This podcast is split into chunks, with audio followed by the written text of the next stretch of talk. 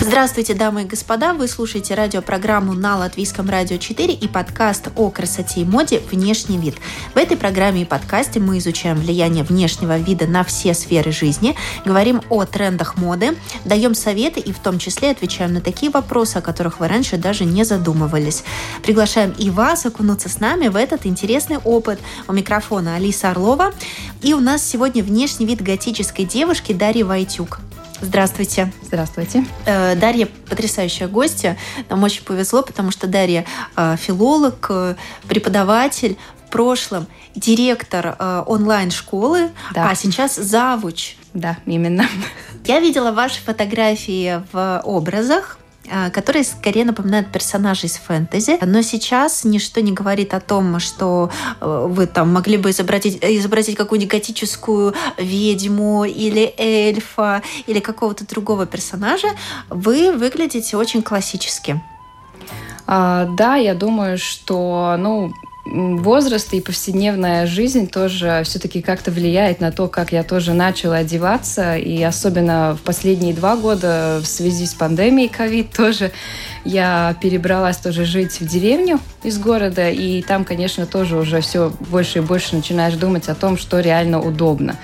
И, конечно же, когда я прихожу на работу в офис, э, все-таки мне надо как-то немножко думать о том, как я выгляжу. Конечно, там есть какие-то акценты, что я до сих пор при себе как бы держу, что говорит о том, что я одеваюсь немножко забавно, может быть. А, это может быть аксессуары, у меня как волосы, может быть, я как-нибудь э, поинтереснее сложу там э, те же самые сережки или кольца или что-нибудь такое. Обувь, например, тоже. И, конечно же, то, что я большинство одеваюсь в черном. У меня в гардеробе, мне кажется, только три три другого цвета. Это у меня три белые такие бежевые платья, все остальное у меня как-то черное. Это, конечно, все-таки как-то говорит, что, ну, стиль у меня другой, но я все больше и больше начала думать о том, как я тоже повседневно начинаю одеваться. И что именно с возраста влияет, то, что я больше начинаю думать о том, как мне удобно.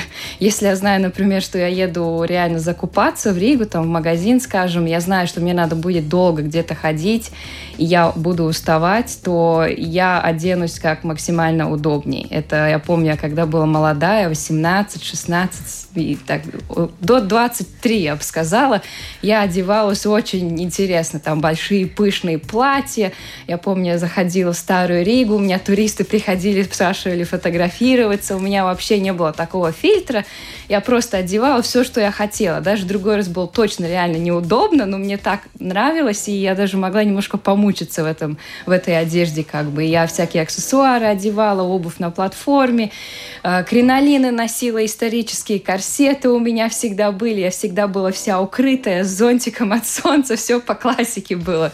Но сейчас уже так, что тоже как бы, ну, всегда идет эволюция с, с любым стилем. Как-то ни одного человека, которого я знаю в Латвии или в зарубежье, которые у меня знакомые, мы всегда как-то растем в том, что мы одеваем. И мы как-то проходим через некоторые такие, скажем, как эпизоды, что нам больше всего нравится. И вот я бы сказала, что, наверное, с 20 4-5 как-то начинается такое, что ну, мы нашли как бы свое, что нам нравится, чтобы мы могли и повседневно одеваться, ну и если мы куда-то как бы выходим на какие-нибудь концерты или там, например, фестивали есть большие, конечно, не в Латвии, к сожалению, но, например, в Германии очень много разных готичных фестивалей есть. Вот мы с подругой очень хотим в следующем году наконец-то на один съездить, потому что сами зарабатываем уже и можем это реально разрешиться. В, это, в подростковые годы года это, ну, это даже и одеться очень трудно в такой, в такой стиль, потому что это все дорого. С 24-5 лет я бы сказала, что как-то, ну, мы уже останавливаемся на том, что нам реально нравится. И я как бы тоже свою нишку так нашла, что у меня такой более свободный стиль, э, такой до сих пор он готичный, я могу и в классику одеться, что мне до сих пор очень нравится, такой элегантный викторианский стиль. Или же такой более свободный и немножко деревянская ведьма, которая заваривает чайки дома.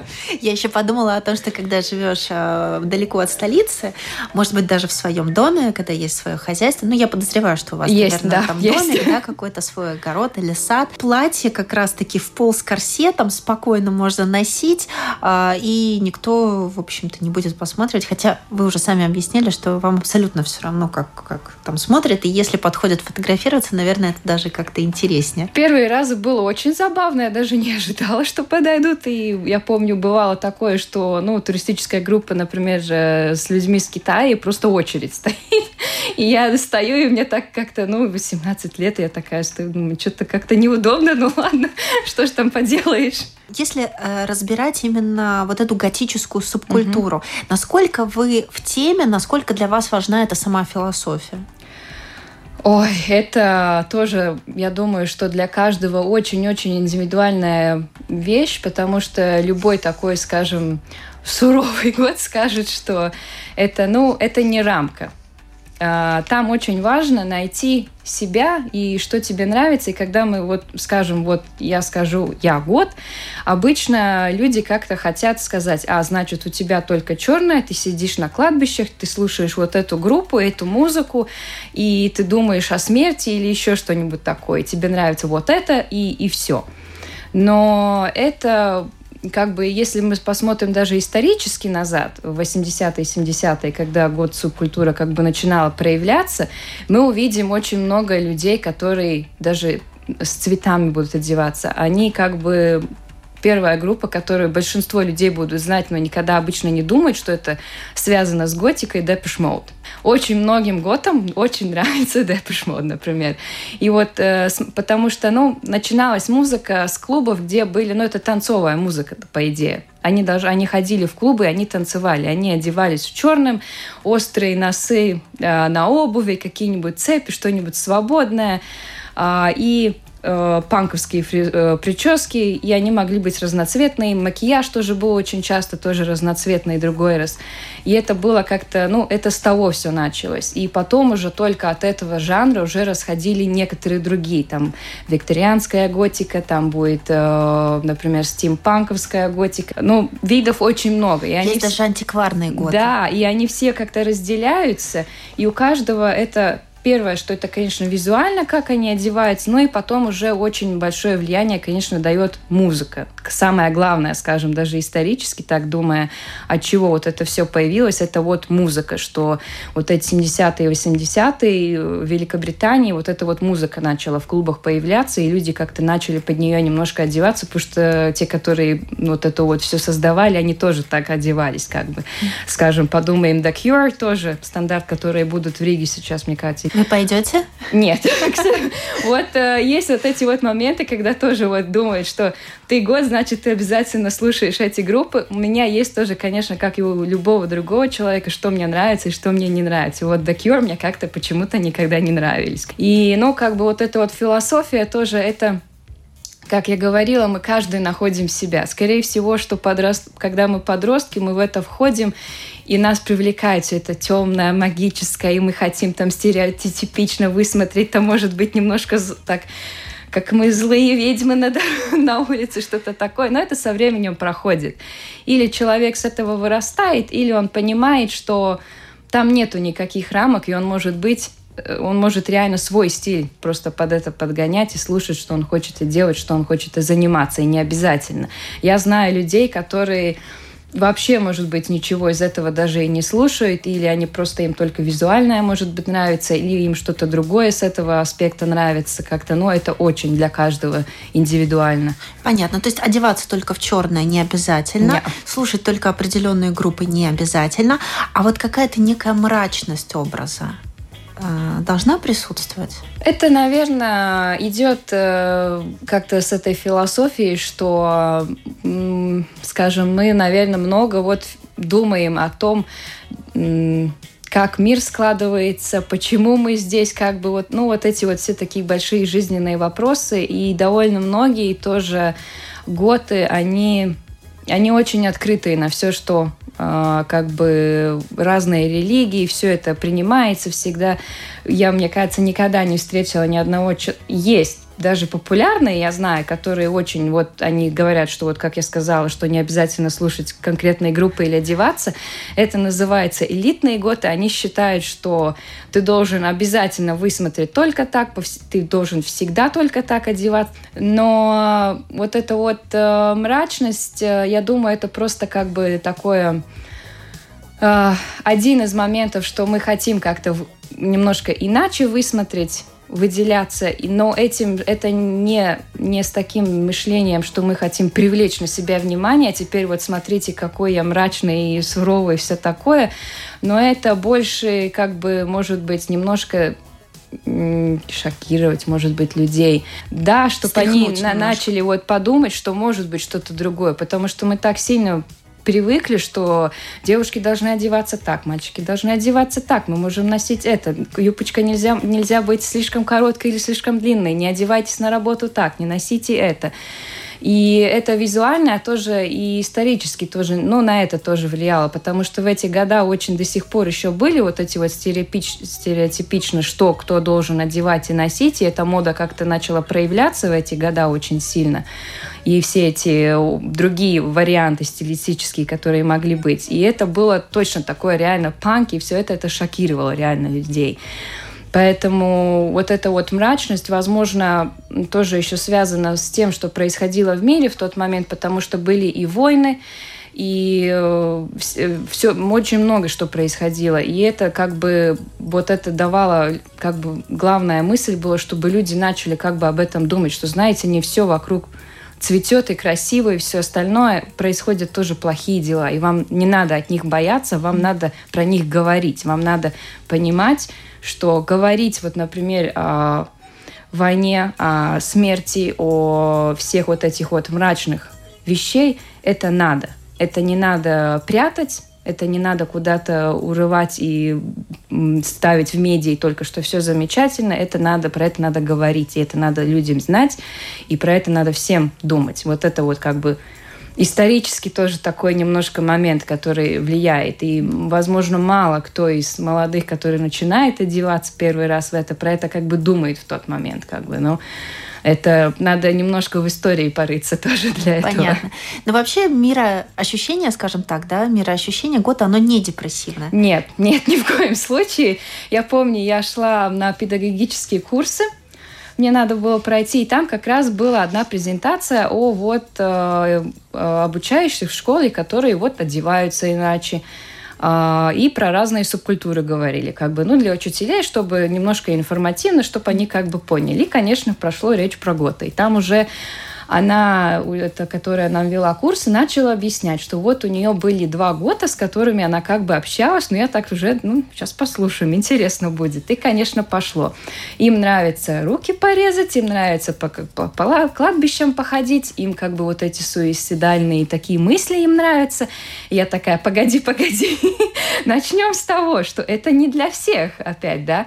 И поднялась такая тоже дискуссия в тот момент в этих курсах. Я как-то, ну, пыталась это тоже тоже, ну, объяснить вы не можете вот сейчас поговорить только с этими двумя и сказать, что они все такие, да. Это нельзя сразу вот теперь думать, что они все такие. Ни, ни с одной субкультурой нельзя сразу вот так вот думать.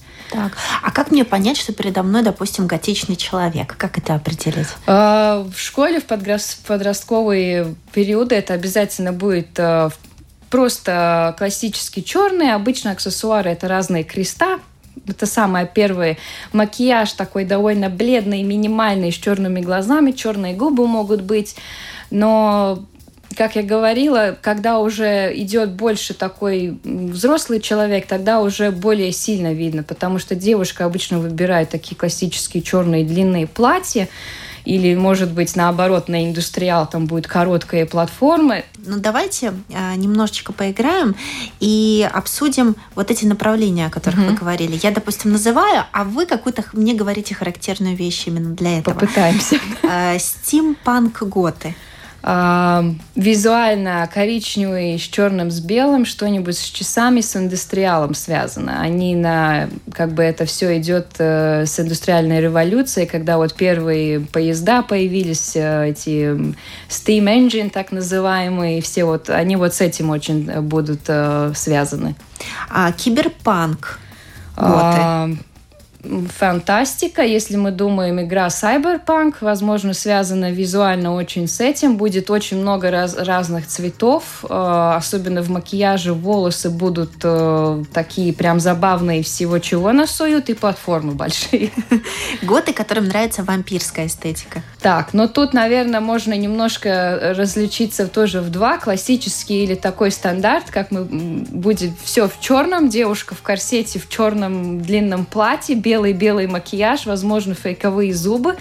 А, более классические интервью с вампиром, там немножко, может, с белым что-нибудь поиграемся, с каким-нибудь жабо, что-нибудь, ну, тоже черно-белое такое. Но вдохновение от литературы? От э, да, музыки, да, обязательно. Думаем Анна Райс, все вот ее романы, это реально именно она как автор двинула вот этот э, тоже, кстати, вот этот сабжанр, э, «Год вампиров», которые вот они от нее как бы начали. Потому что она одна из тех авторов, которая э, в литературе, я как литерат, филолог, она одна из тех авторов, которая самая, скажем, первая поставила для нас вот как этого романтичного, красивого вампира. До этого были страшные и такие и такие вампиры, но она была одна из первых, которого, которая как бы в литературе предоставила романтичного, в которого любая девушка может влюбиться. До этого обычно такого не было. А потом сняли «Сумерки». Да. Сейчас, да? Э, подскажите мне, мы продолжим эту тему литературы, потому что я, например, слышала, что Готы любят читать еще Шекспира и Шелли. Да, классика. Это то, что многие, возможно, не знают, что Готы вообще-то, ну, по идее, очень образованные люди, им очень нравится литература, искусство, и классическая литература, в том числе самые вот эти вот первые такие самые большие работы, скажем, Брэм Стокер Дракула, который, конечно, вот это же самое Франкенштайн, а, тоже вот все вот эти классические, все вот эти, эти, что мы знаем, самые большие такие работы, это одни из тех, которые, ну, фактически, наверное, каждый прочитает. То же самое а, Самая первая классика – это «Алиса в стране чудес» тоже. Конечно же, этот а, «Призрак оперы» тоже. Э, если большинство знает всякие фильмы, то большинство готов будут прочитавшие эту самую первую эти варианты книг. Антикварные готы. Это, честно говоря, первый раз слышу, но я полагаю, что э, они ходят вот по всем антикварным магазинам и скупают все, что возможно. Такие вот любители истории. Да, да? у меня тоже немножко есть на это пару-пару штуковин прикуплено дома. А что у вас есть? У меня старинный зонтик есть. Я купила э, парусник тоже от, от солнца. У меня есть еще один. И всякие аксессуары большинство я прикупала. И одна картина у меня стоит тоже. Здорово. Ну и готическая лолита, мы о ней говорили, это такое целое э, направление в Японии, которая э, зародилась э, тоже в 70-х годах, но получила распространение в конце 90-х, тоже такой женский угу. образ. Ну да, там, конечно, они еще взяли очень много вдохновения от Франции. Почему-то в Японии очень-очень всем нравится Франция. И поэтому в стиле это тоже видно, немножко связано вот это French made что, ну, вот эта вот девушка прихожная, которая в таком коротеньком платье, они очень часто похожи на, на куколок, одеваются, у них вот это вот в стиле важно, что они высмотрят максимально моложе, как девушки, как такие э, невинные такие персонажи, как бы. И, ну, там уже опять разделяется, там может быть готичная лолита, это она мрачная в черном, там может быть sweet лолита, так называемая сладкая, она будет одеваться в розовом, и еще много тоже у них там разных видов. Какая у вас социальная среда вне образа готического и когда вы переодеваетесь, скажем так, максимально что-то нейтральное? Угу. Ну, у, у меня получается так, что друзей, скажем, по моей линии у меня мало, я бы сказала, по готичному у меня только так одна очень хорошая подруга тоже, которая в этом стиле как бы. И ивентов очень мало, куда бы мы могли в Латвии лично куда-то вот ехать, или концерты, которые нам бы точно нравились, их очень мало. А, проводится, поэтому большинство тем, что мы занимаемся, если мы встречаемся, нам очень нравится вот э, воспощать разных персонажей, фотографироваться, и как бы она тоже фото фотографией занимается. Нам нравится, что это вот такие вот э, разные идеи, вот как я вот присылала эти фотографии, и там вот, скажем, просто мы делаем какие-то персонажи, у нас идеи какие-то есть, что мы хотим фотографии показать. Мы как-то больше по искусству как-то с ней связаны. Ну, нам очень тоже растения нравятся, но это другая уже сфера. Флористика именно, да? Или, или, дома, или дома нам а, нравится домашний. растить очень много, да. У нас свой хербарий у каждого. А, когда уже, ну, вне это вообще как бы на мои отношения никогда ни с кем не влияло. Я как работаю в школе, и ни одному моему коллеге это вообще как бы они очень всегда говорят, ой, я видела ваши новые фотографии, вы так красиво. Или когда я еду на какие-то косплейные ивенты, тоже скажем, то это уже тоже как-то, ну, очень позитивно всегда. То есть никогда не возникало э, не, на работе никаких вопросов? Не на работе, не даже когда я просто выходила гулять. Я помню, под, подходит э, такая бабушка в годах ко мне, я думаю, так, ну, два, сейчас будет почему я так одеваюсь, зачем мне это надо. А нет, она наоборот сказала, что очень напоминает ее времена, когда девушки носили длинные платья, и все было красиво, элегантно, и не ее помешала эта мрачность, ничего, тоже как бы, ну, просто в черном я была. Конечно, бывают комментарии, э, стандарт э, у кого похороны, это, это самая лучшая шутка для всех, когда я проходила, да, я не знаю почему. Э, вторая самая большая, это Хэллоуин еще далеко. Это две такие стандартные фразы, которые, ну, любой всегда выкинет на улице. Так, понятно. А если Хэллоуин недалеко, как-то вот э, проще, наверное, или в сам Хэллоуин, наверное, проще люди реагируют, если видят вас в образе? Когда прям на сам Хэллоуин я одевалась, там, конечно, садишься в автобус, и ты весь накрашенный, как-то никто не смотрит. Конечно, а, есть разница, там можно тоже, ну и немножко даже так э, что-нибудь еще больше как бы реально персонажа. Я помню, я один из перекрасилась вся как скелета, как бы одела белые линзы, и, ну ничего, никакой проблем. Конечно, повседневно я так не красилась так сильно много. Это все-таки заняло 4 часов. Но в фотографиях, да, у вас очень профессиональный грим. Вы сами его наносите да, или да, обращаетесь? Да, я, я сама, да, научилась всему, как бы, ну, косплеем тоже занимаюсь больше 10 лет. Это тоже много чему влияло, что я очень много экспериментировала. И мне тоже нравится макияж накладывать. Скажите, а если бы вы э, были директором или завучем не онлайн учебного заведения, а такого, угу. ну, куда надо ходить, приходить на работу, сидеть в кабинете, да. там, э, рядом с вами коллеги, представители разных поколений, там, кто-то определенно постарше.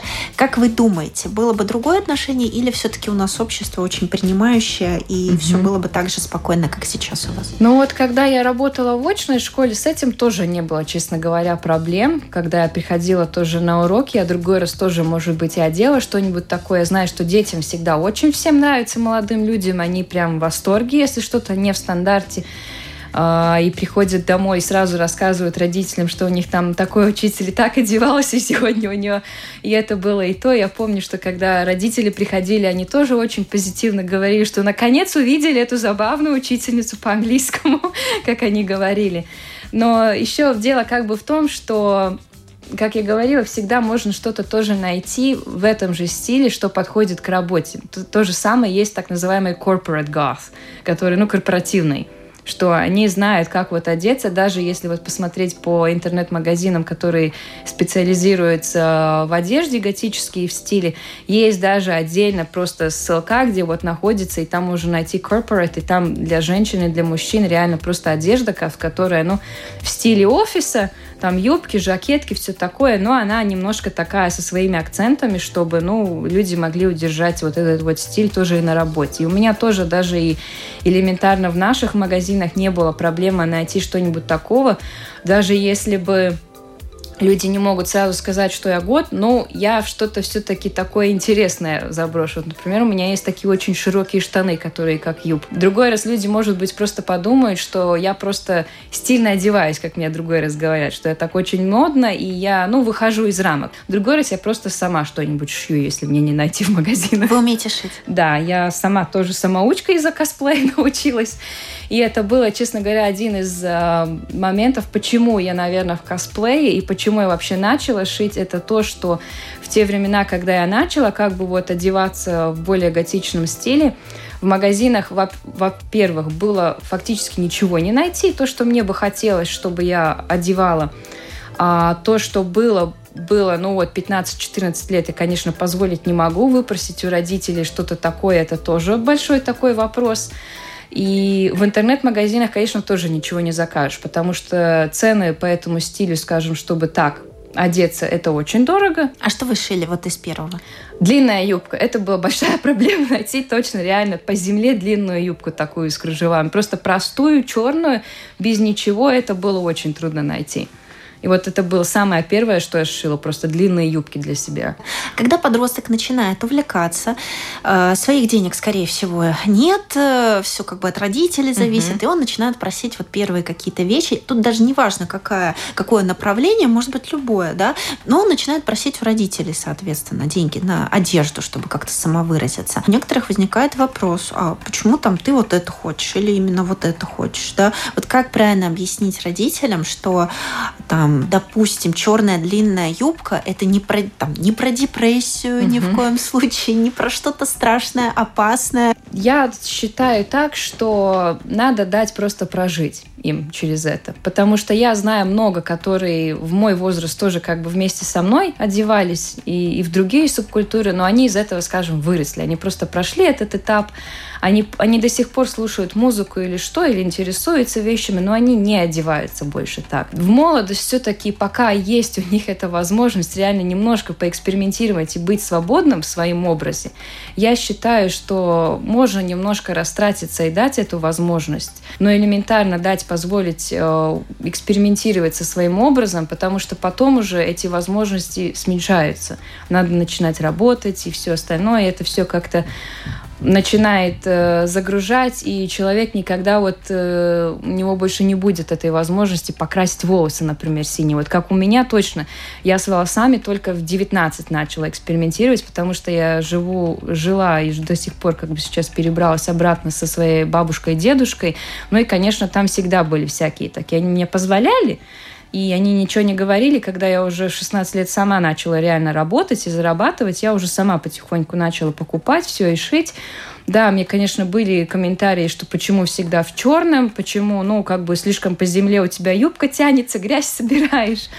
Я первый раз волосы покрасила, и пирсинги, и все остальное у меня тоже появились только фактически с 25. Потому что, во-первых, это деньги. Я сама начала реально просто зарабатывать. У меня это была возможность. Но еще тоже то, что осталось во мне, э, что вот не было этой возможности, как бы разрешения вот это вот проэкспериментировать. И в тот момент, когда я выселилась, начала жить в Риге сама, и были свои деньги, я просто и татуировки, и пирсинги, и волосы выбрила и покрасила. И в течение трех лет я, наверное, столько разных э, перемен перешла в том, как я экспериментировала с волосами, со стилями, со всем остальным, что я кучу одежд накупила, потом перепродала, отдала. И просто, ну, э, я думаю, если это бы я прошла в 16-17 и вот так, до этого, пока у меня не были еще свои деньги, было бы возможно сейчас иначе. Я бы быстрее себя нашла, как я хочу одеваться, что мне нравится, что я вообще хочу от того, что я покупаю, одеваю и так далее. Но вот этот момент тоже, когда я шила сама, что мне помогло, я могла вот этим вот хотя бы проэкспериментировать, да. что мне нравится. Вы сами сказали, что именно год сообщества, оно небольшое. Ну, по крайней мере, у нас в Латвии, да, да не, не очень большое. Э, наверняка там сообщество рокеров каких-нибудь или анимешников, вот э, любителей да. манги и аниме, оно в разы больше. Как тогда себя показать? Вот вы творческая натура, деятельная, активная, но не все люди такие. Кто-то, может быть, замкнется там в своей комнате, увешанный плакатами, угу. и, и, и на этом как бы все. Это один из таких интересных моментов, которые я заметила, что вот когда мне было, я помню, 16 до 19, э, если я была вот в Риге или где-нибудь даже вот э, в социальных сетях, я видела, было гораздо больше готов, и было больше таких э, и девушек, и парней, которые больше проказывали, как бы, ну, проявляли, что они вот готы. Я помню, я даже шла вот по Риге, я несколько могла реально встретить.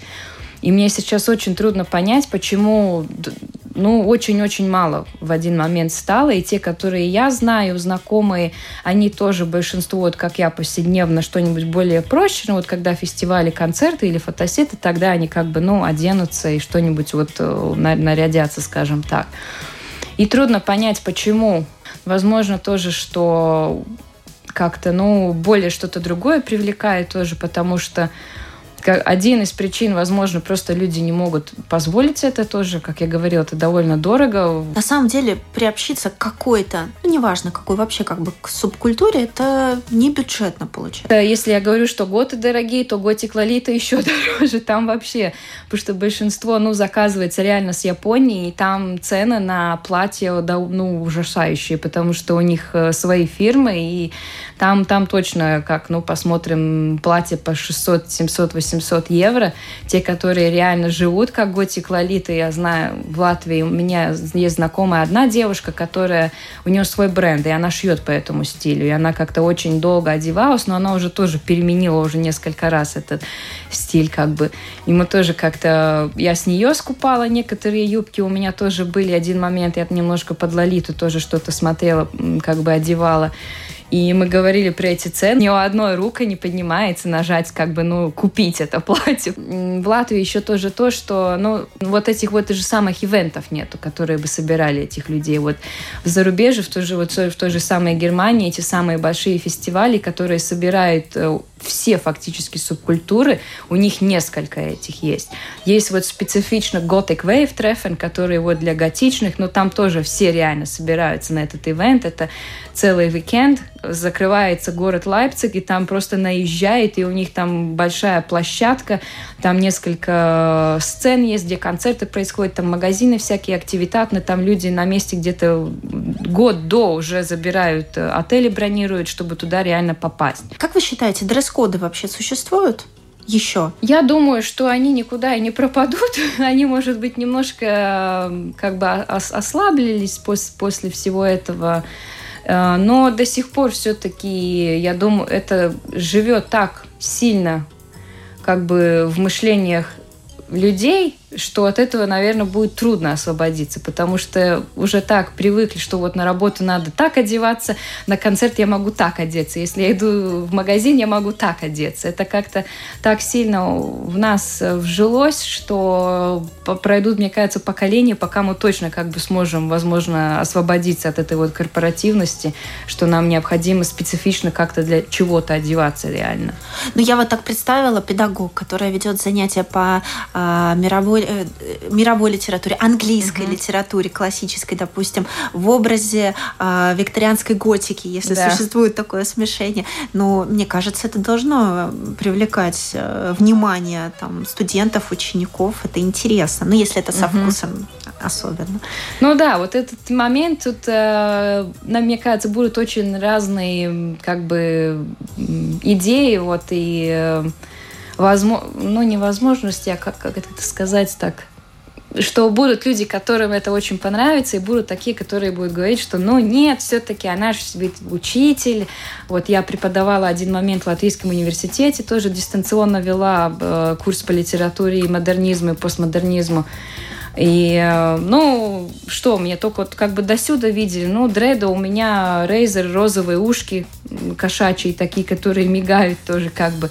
Но ничего, как бы студенты ничего не говорили, отзывы потом были очень хорошие про мои курсы, потому что главное все-таки, ну, как бы, как я преподаю и что я им даю. Конечно же, есть опять будут говорить, ну, тогда можно и в белье прийти преподавать, да. Ну, вот эти вот есть моменты, как бы, когда уже чересчур идет или что. И поэтому это надо, наверное, уже а как вы их чувствуете? У вас какой вот внутренний этический радар сразу начинает работать? Как вы ощущаете, где грань? Ну, я думаю, как человек угу. культурный и образованный, у вас это как-то вот естественным мне, образом Мне, мне кажется, наверное, да, что я это просто естественно, потому что я, ну, как я все-таки э, два, ну, и бакалавр, и магистр по филологии, у нас очень много культуры было, и международной культуры, где мы вот это вот э, обучались все и даже когда я ехала в Японию, я была в путешествии неделю, и я тоже думала о том, как я буду все-таки одеваться, потому что я вот знаю, что им не очень татуировки, они удобно, возможно, себя как бы чувствуют. Вот эти вот моменты, это те, которые мне как бы помогают ежедневно понять, вот как лучше одеться. И вот, например, что вот сегодня я могу этот аксессуар одеть, а вот завтра у меня совещание, но я, наверное, не буду это одевать все-таки, потому что там, ну, кости, да, опять в этом ожерелье или какие-то там, например, я знаю, что другой раз даже смотрят люди, когда у меня есть такие аксессуары, где вот всякие камни, например, там аметисты, вот все вот эти вот традиционные как бы. И там уже кто-то смотрит и, шм, смотрит и шмурит как бы, ну что, я уже по кристаллам что-то гадаю дома или что-то такое. Поэтому, ну как-то на, мне, естественно, точно это, наверное, получается. Как вы думаете, субкультуры, какие-то субкультуры могут быть не, эм, скажем так, не совсем безопасны для э, необразованного человека? Что он может не так понять? С те же самые, если мы говорим, например, вот о панков, э, с ними довольно много то, что, ну, неправильно как бы понимают. Трактуют неправильно. Да. да. Особенно сравнить, если вот э, реально с тех времен, когда они первый раз появились, и э, что вот как бы сейчас, если такие помоложе, если вот они чисто историю не знают глубоко, глубже, почему они, какие у них была, какая у них идеология была, то вот это возможно. Те же самые вот готы, что берут именно вот эту вот мрачность и вот э, гуляют по кладбищам и ну, не, не в лучшем свете, например, показывают тоже. И э, бывают моменты, что, например, у человека будет какой-нибудь плохой опыт, и потом они встречают меня и говорят, как? Ты не, не пьешь, не куришь, ничего не пользуешься, у тебя высшее образование, ты работаешь там, ты делаешь это, это, это. И как? Ну, говорят, ну вот так. Что для вас вообще внешний вид? О, для меня это, наверное, не только выбор одежды, но и как человек это все складывает на себе и как он это выносит. Для меня важно, чтобы когда я видела, что вот э, про, про любое, что вот, например, девушка или мужчина оденет, что когда он идет по улице, я вижу, что он гордо это носит, и он себя чувствует уверенным и свободным в этой одежде. Потому что я могу видеть девушек, которые очень-очень нарядятся, но я вижу, что им неудобно, им не нравятся каблуки, или они неудобно себя чувствуют, может быть, в том, что они выбрали. И что бы это ни было, я тоже должна идти с высокой головой, и я себя должна чувствовать в этом удобно. И для меня это важно и в других видеть, что что бы они ни одели, даже если, может быть, мне это не нравится, или я бы сама никогда такого не одела, но если на ней это... Вы... Это просто сразу меняет то, как это высмотреть на человеке, потому что только как человек себя чувствует гордо, уверенно и свободно в том, что он одевает, это сразу на нем высмотрит гораздо-гораздо лучше уже. И далее у нас блиц. Если красное, то что? Вишня. Каблуки или кроссовки? Ой, кроссовки. Внешность обманчива, поэтому. Поговорите сначала с человеком или подойдите и уважительно спросите. Самый стильный год в литературе? Э, что-нибудь из Анны Райс тогда. Интервью с вампирами, вот что у нее вот эти все, даже если они очень такие исторические, классические, они все равно бы подошли. А что положили бы в капсулу времени для потомков о своей работе? Фотографии и кассеты с музыкой. Моя работа оставила след на... А, оставила след на много обучающихся в школе, потому что я их немножко вдохновила тоже я была нестандартной все-таки. Я им тоже нестандартно обучала. Так что я оставила тоже и знания, и вдохновение для многих, я думаю. Ваш любимый образ из, э, ну, если взять угу. вот эти все фотосессии, которые да. вы делаете, да, все-таки костюмированный, ваш любимый костюмированный образ? Но обязательно это будет какая-нибудь ведьма. Если внешность – это послание, то о чем ваше послание? О свободе. Просто о свободе и хорошего чувства. С вами была Вайтюк Дарья, филолог, э, магистратур э, литературы, косплеер, год и учитель. Спасибо большое. Нас можно слушать в радиоэфире и на всех популярных подкаст-платформах, а также в мобильном приложении «Латвия с радио». У микрофона была Алиса Орлова. Вы слушали «Внешний вид готической девушки». Спасибо. Спасибо.